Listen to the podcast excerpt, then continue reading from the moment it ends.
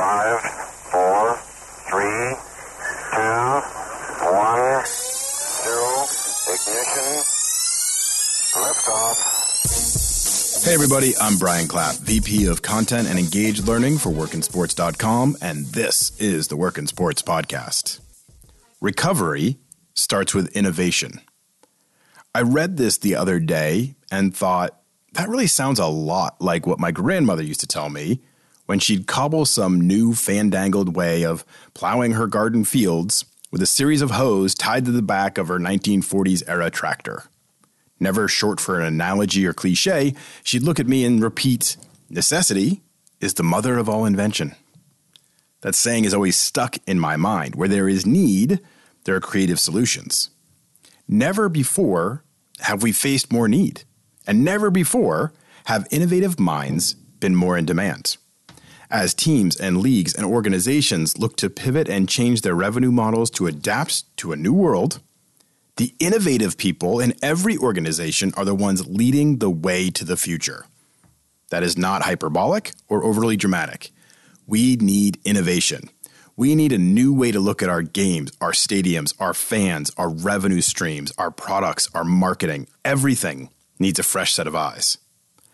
I booked today's guest, Josh Walker, president of Sports Innovation Lab, because multiple people in my sphere of influence pinged me and said, Hey, did you read Josh's article on how the sports industry will recover? It's fascinating. The article was pushed at me from multiple angles, from people I respect with excitement and fervor that I just couldn't deny. So I read it and immediately thought, I got to get Josh on the show.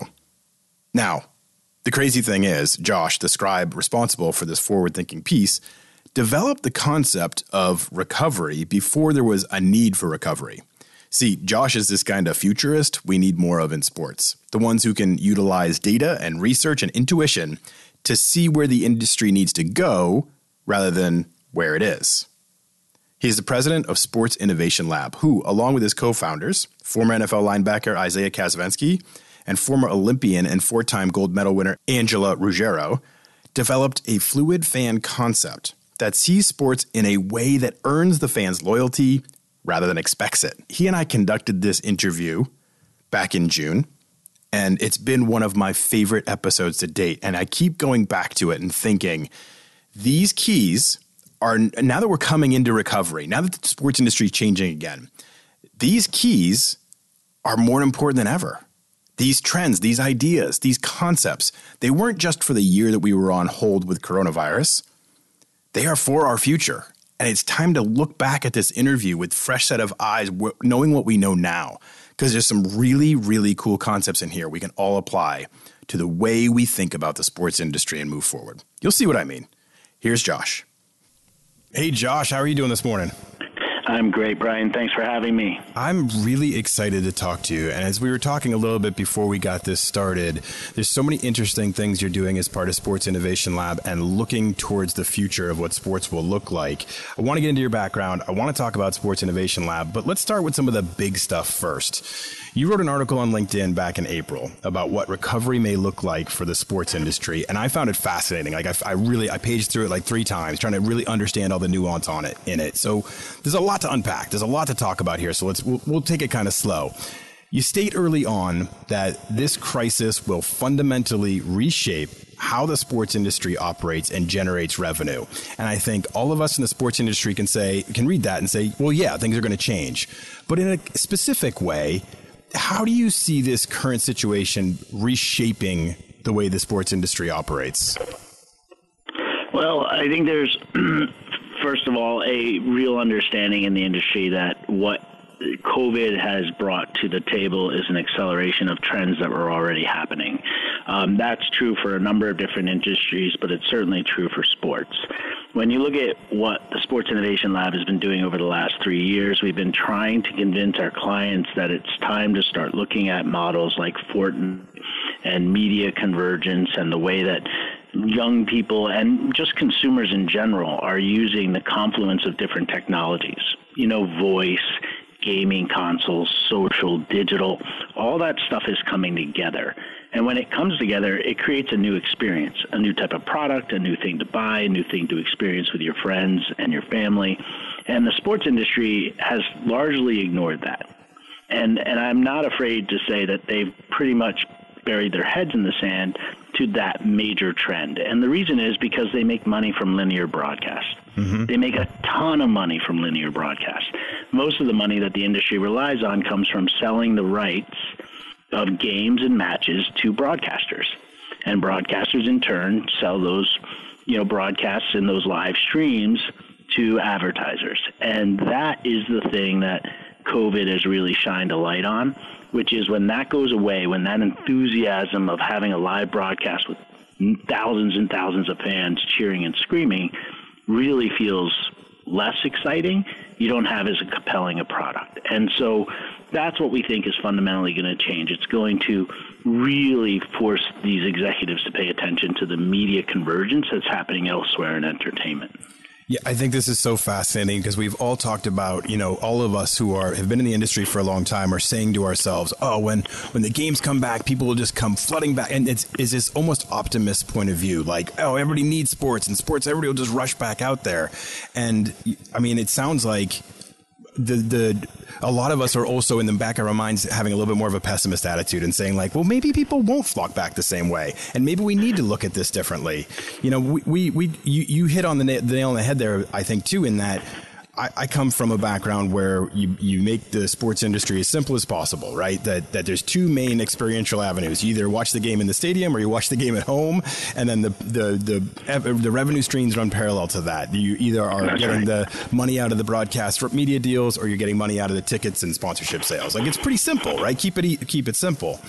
But what you guys are talking about is this concept of a fluid fan and I think that's fascinating. So, can you explain it to us a little bit on what this concept means?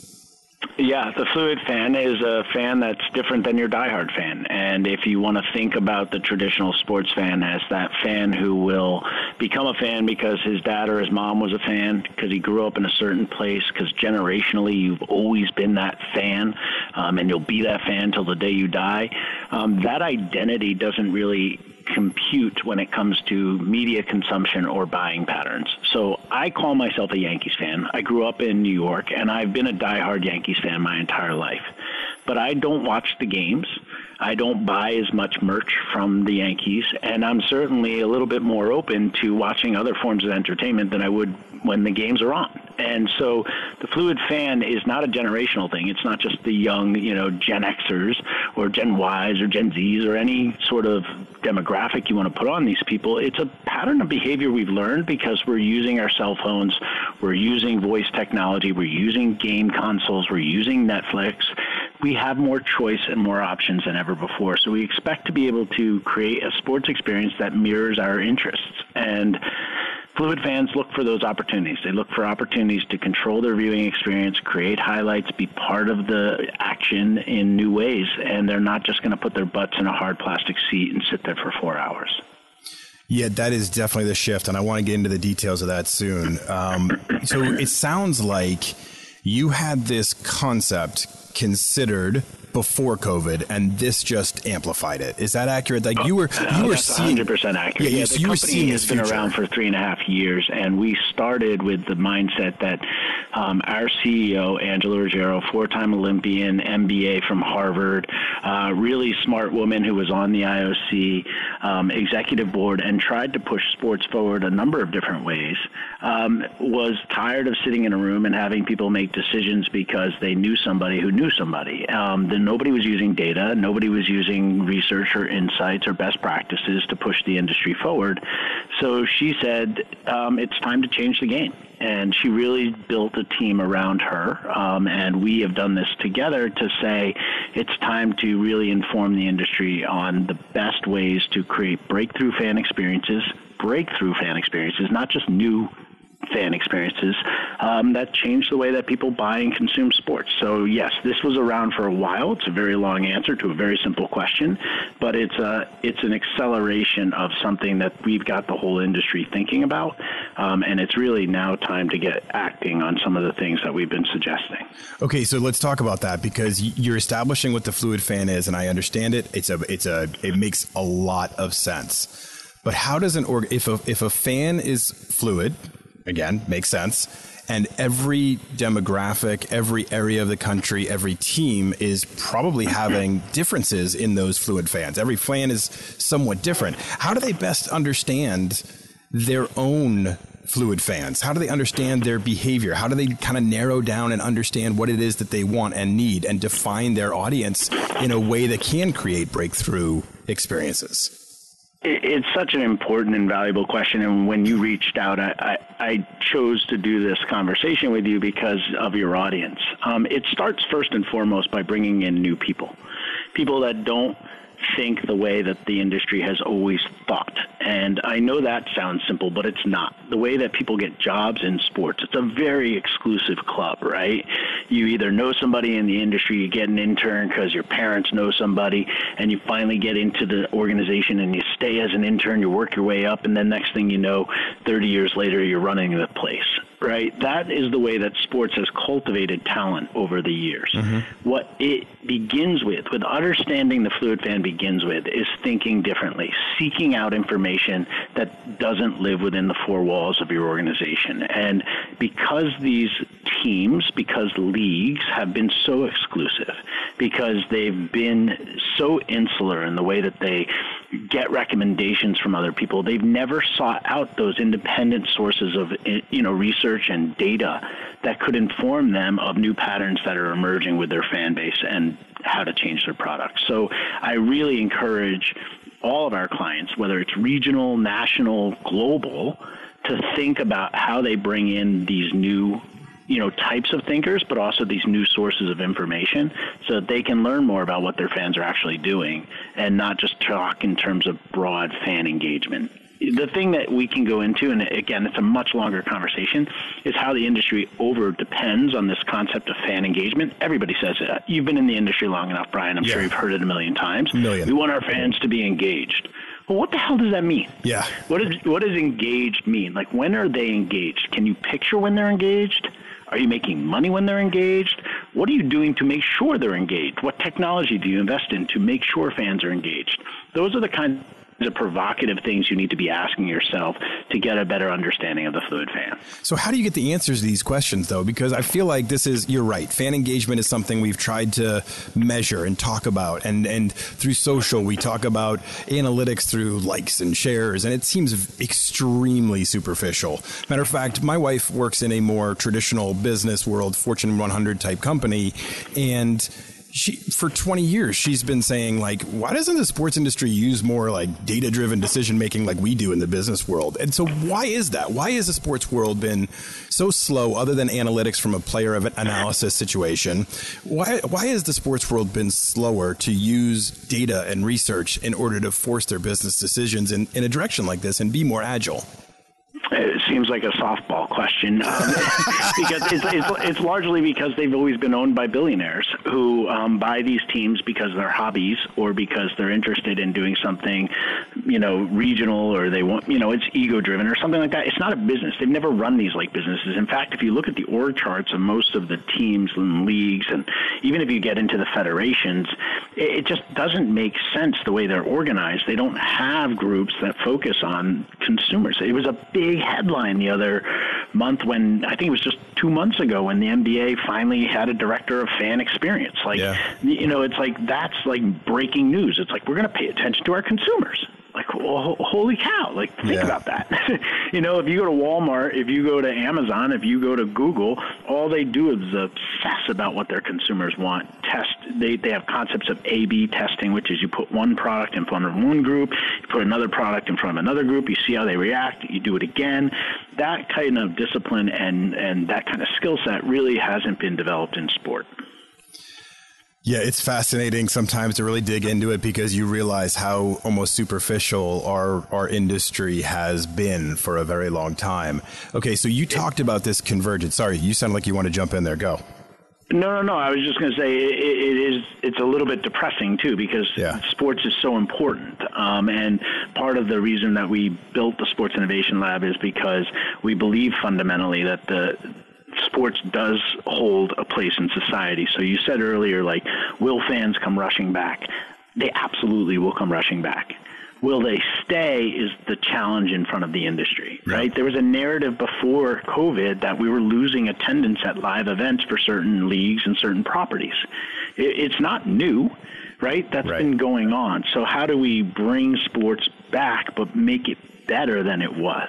Um, and that's the goal of using data and research and best practices to guide your decisions. Well, and that's where, if you ask me, baseball keeps stepping on their own feet and, and tripping over themselves, is that they have become, unfortunately, so outdated for this world with the games that take forever, the seasons that are super long, the uninter- the, the non-interactive nature of their stadiums and events and places, and it just seems like that is the I don't know the, the, the dinosaur in the in the four um, or or of the of all the leagues of all the opportunities out there in sports is that baseball has moved slower than the Titanic. Well, when you put baseball next to the NFL and major uh, and the NBA, they get a bad rap uh, because those other leagues really experiment with you know startups and technology more aggressively than MLB. Yeah. Um, they just make better headlines about that. But MLB, you know, to their credit, were the ones who created you know BAM and did all the you know mobile stuff first, and they have PITCHf/x, and so they they just haven't executed the way that they need to to change the format perhaps of their sport yep. because they're so tied to the history and you know that audience that wants to compare Babe Ruth with you know Aaron Judge. it's so true. It's like uh, sometimes you got to break free of tradition and move things forward into the future, but uh, that's a whole nother subject. Um, so okay, let's talk about the convergence. You talked about uh, as part of your article, you talked about the convergence of the Fluid Fan Studio, a a kind of sweet spot where that idea of the broadcast media, the social media, and the event itself kind of overlap. And it's it's at like like a cool looking Venn diagram where you kind of see where those three things kind of um, converge. Obviously, okay. So, yeah. but how does a does an organization that's rooted in their game day experience or their media experience or their digital experiences, which operate often as separate silos, how do they get to a place where they start to understand how to converge these things together and kind of cater to that perfect persona in their audience? What's the approach? Well, this, this is this is a whole nother podcast because it's really about you know creative disruption and innovation and the theories that business school students think about when they have to start doing something different while they keep their existing business model running. Um, you know, we'd be fools to walk into any of these organizations and say, "Stop putting stuff on TV. Linear broadcast is dead. Go do this thing." Right. So, what this advice is really about is leave your existing silos in place. Broadcast is working fine. It needs to innovate. You can do cooler things on broadcast. You have that team. Keep doing that. You've got your social team, you've got your digital team. They're starting to engage people on Twitter and TikTok and Instagram. Keep doing that because those people are really good at their jobs. And then you have your live events people. They know how to hand out product samples. They know how to do really cool signage. They can shoot that, you know, t-shirt cannon anywhere they want. They're great at that stuff. Yeah. But you need a new group. And this new group we're calling the Fluid Fan Studio. And it's a simple organizational structure that cherry picks from those three silos to bring together people that have production, live production skills, right? The kind of people that know what music to play at the right time what graphics to display, what calls to action get people to do something on their phone.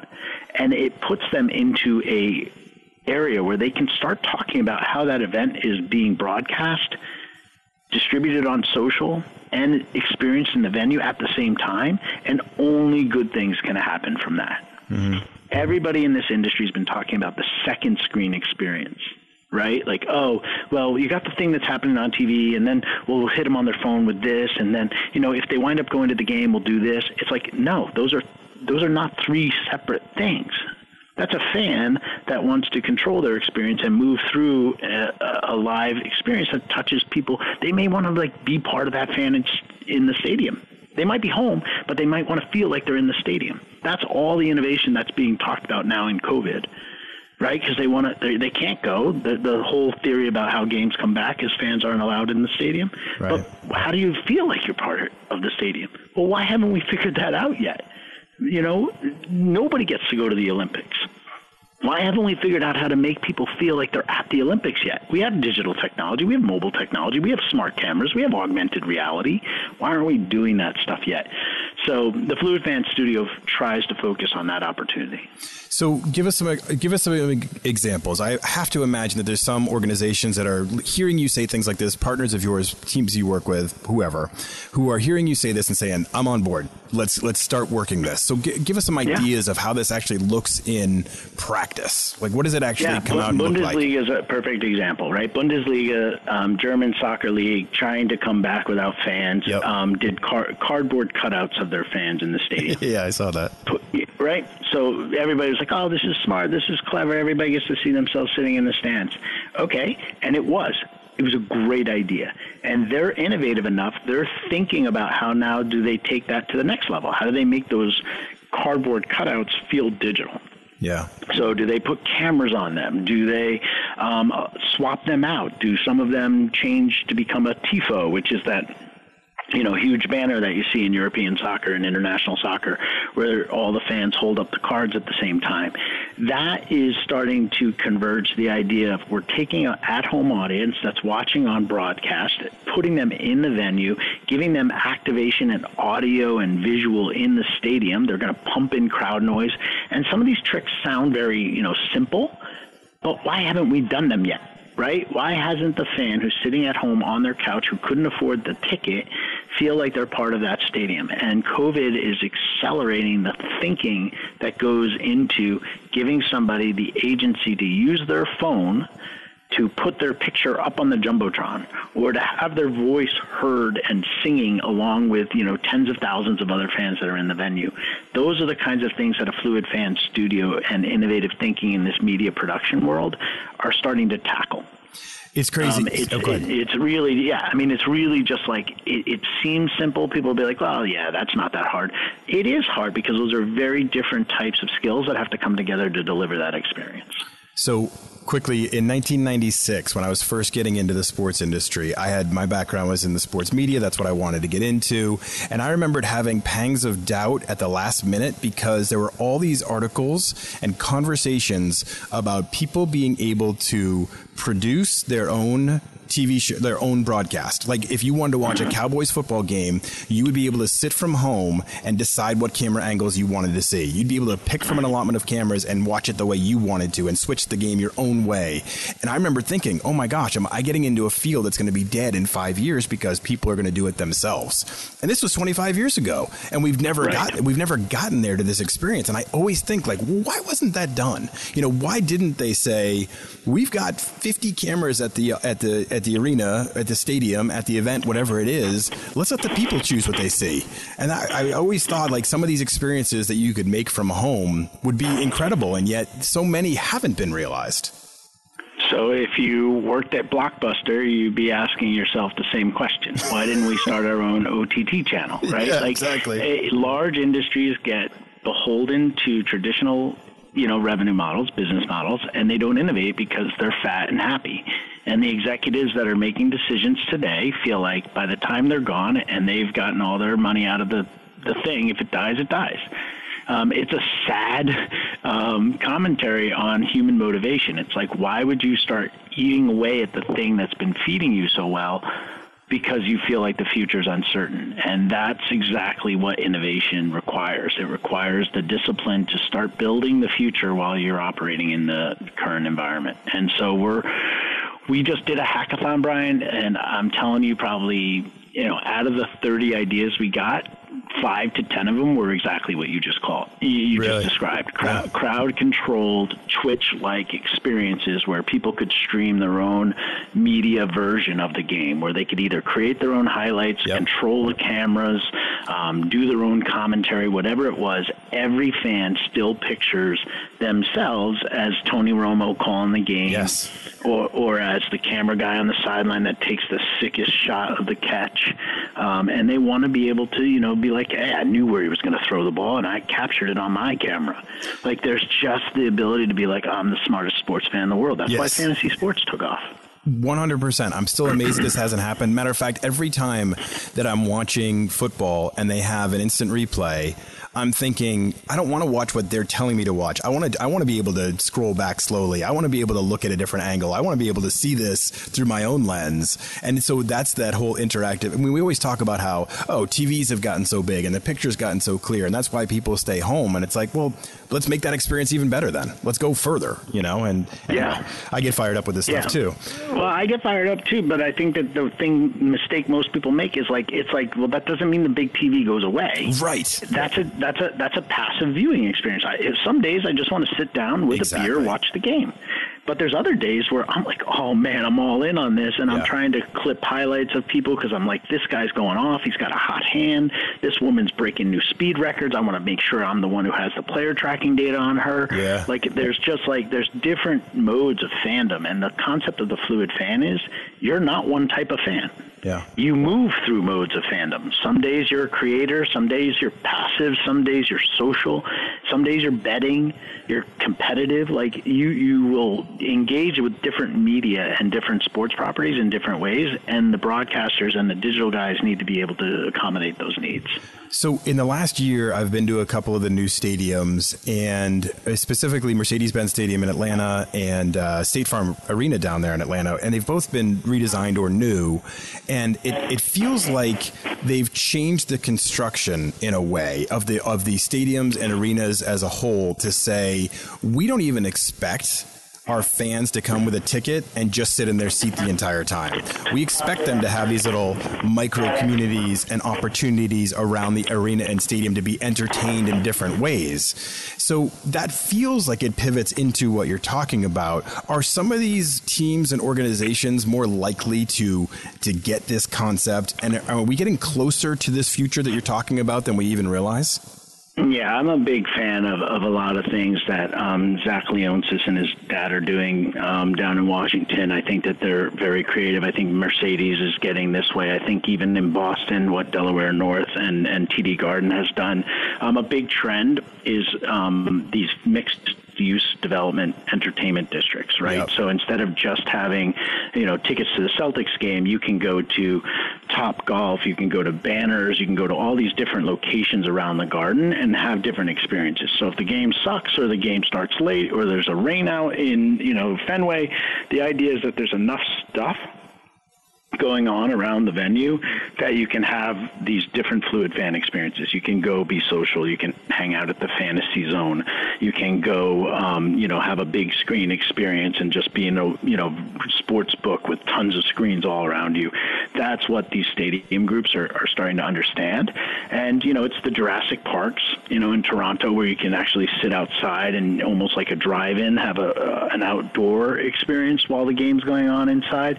These are all examples of accommodating a fluid fan who may want a different type of experience than sitting in a seat and watching the court. So I I can tell you that the ownership groups are getting younger. Yeah. The ownership the ownership groups are coming from the tech sector, um, and all of those things are um, accelerating some of this innovation.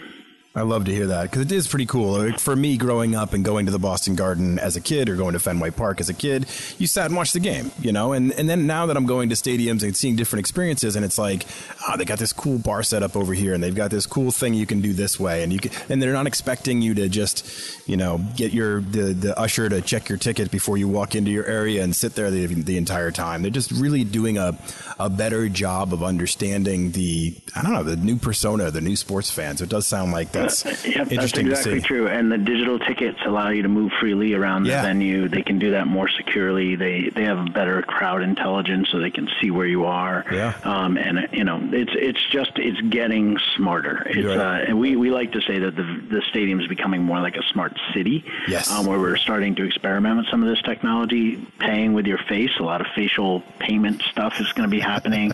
um, so there's a, there's a lot of promise in in the way that the industry is responding to this. I probably shouldn't have giggled, but playing with your face, paying with your face, just sounds funny. So sorry. Um, so, No, you, you can you can giggle, but millions and millions of people are doing it in China already, and they've Yeah. already proven that it works. And so it's the idea that you walk up with your uh, with you know instead of having your ID and your credit card out, you just look at the bartender. He finds out you probably don't even look at your bar the bartender. You probably just look at the machine. Right. The machine says, "Oh, you know you're you're of you're of age, and we have your credit card on file with the loyalty program. Go ahead and pour yourself a beer, and it gives you exactly you know 16 ounces, 12 ounces, whatever it is, and you're off." That sounds fantastic. So, okay, I mean, I'm sure you hear this from your clients all the time. How does this all translate to revenue creation? Because as we talked about earlier in the interview, the the organizations are very stuck in their models for re- generating revenue and you know there's the typical revenue streams of butts and seats and broadcast deals um, how does this shift in approach affect the bottom line because i'm guaranteeing these teams and organizations that's all that matters to them. Like they, if you tell them this is going to make them more money, then they'll probably be more on board than if it's like you're going to be flat or right in the same area. So, how does this affect the bottom line? So I think we've spent the first three and a half years of our company really defining what we thought was happening around the industry, the trends, the dynamics that were at play. Um, what I feel entirely motivated and responsible to do is work with Angela to figure out how we measure what you just said. Yeah. Um, and I think what we need to do is we neither we have to look at this from an acquisition perspective and a retention perspective.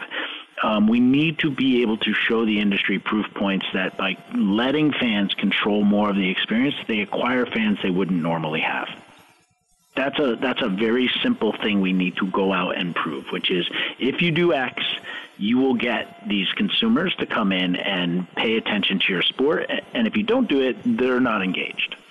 So that's pretty binary. And I think when you start doing new product launches and you new, test new alt streams, which are ways to experience digital streams of games that aren't like the traditional broadcast, you can start to test whether or not that's working and whether it's a, a, a promotional blip or if it's like a retention thing. Whether these people come, they love it, and they're staying, and they're not normal sports fans that's one area of consumer research we need to do, and we're starting to do that now as a company.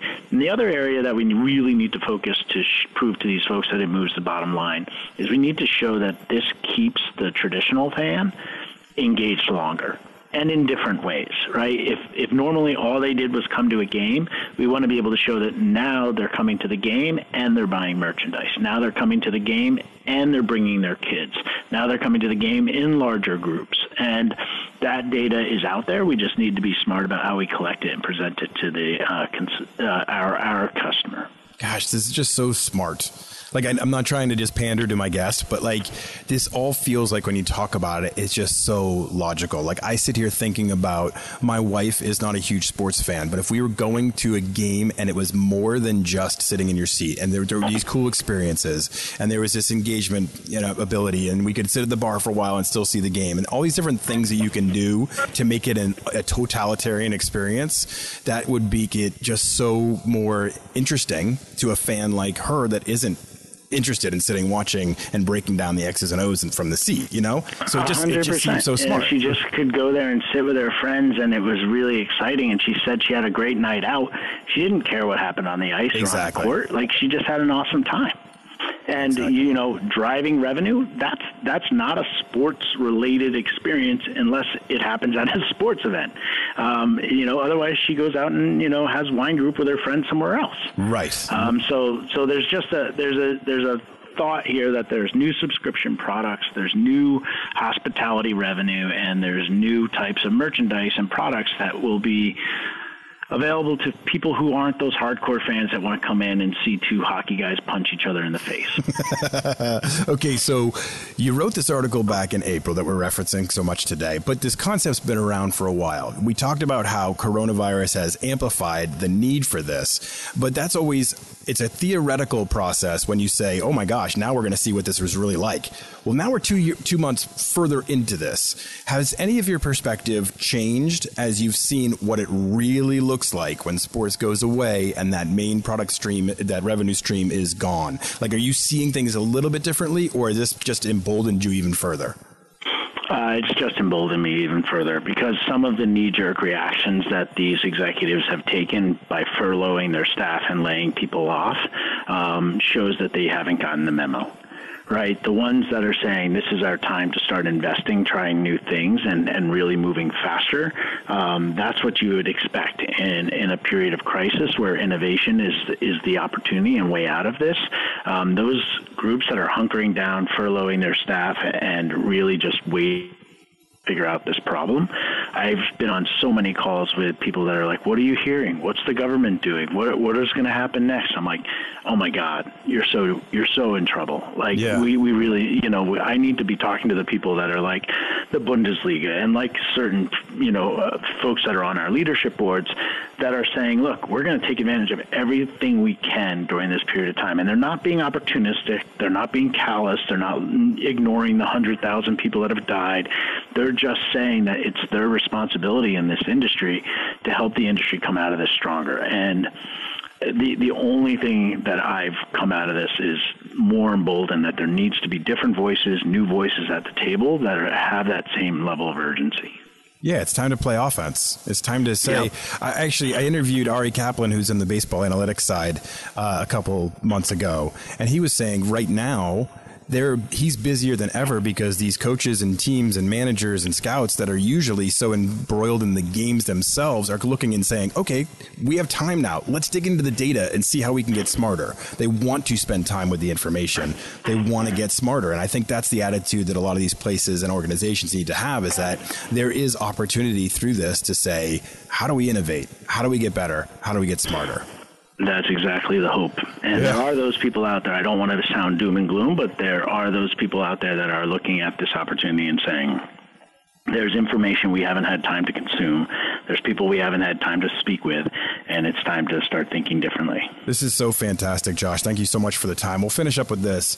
So, you and your team at Sports Innovation Lab are clearly taking very different and new views and approaches to the industry, which is exciting. And I guarantee the young, creative professionals in our audience are inspired by this type of a conversation. And I know a lot of them out there are also saying to themselves, this is the creative side of the industry that I want to be involved in. So, how does someone go about entering your side of the world and saying, I want to be involved in the creative research focused roles and I want to be innovating and thinking towards the future? How does somebody get to that point?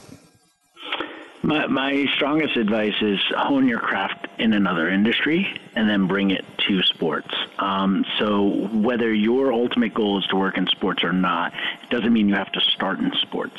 Um, my strongest advice would be go start in entertainment, go start in finance, go start in healthcare. Understand the discipline that those industries have developed over the years of collecting consumer data, testing products, thinking about market demand and dynamics. And then you can come into sports and you'll be like, wow, this industry thinks they have a right to this consumer that has blinded them as to the market forces that are shifting the industry. And I think if you start somewhere else, hone your skills, and then come into sports, you're not only more valuable to the organizations you work for, you're going to be much more open to accepting new ideas and trying new options that are coming out of the technology world and the innovation sector that could actually help sports move forward.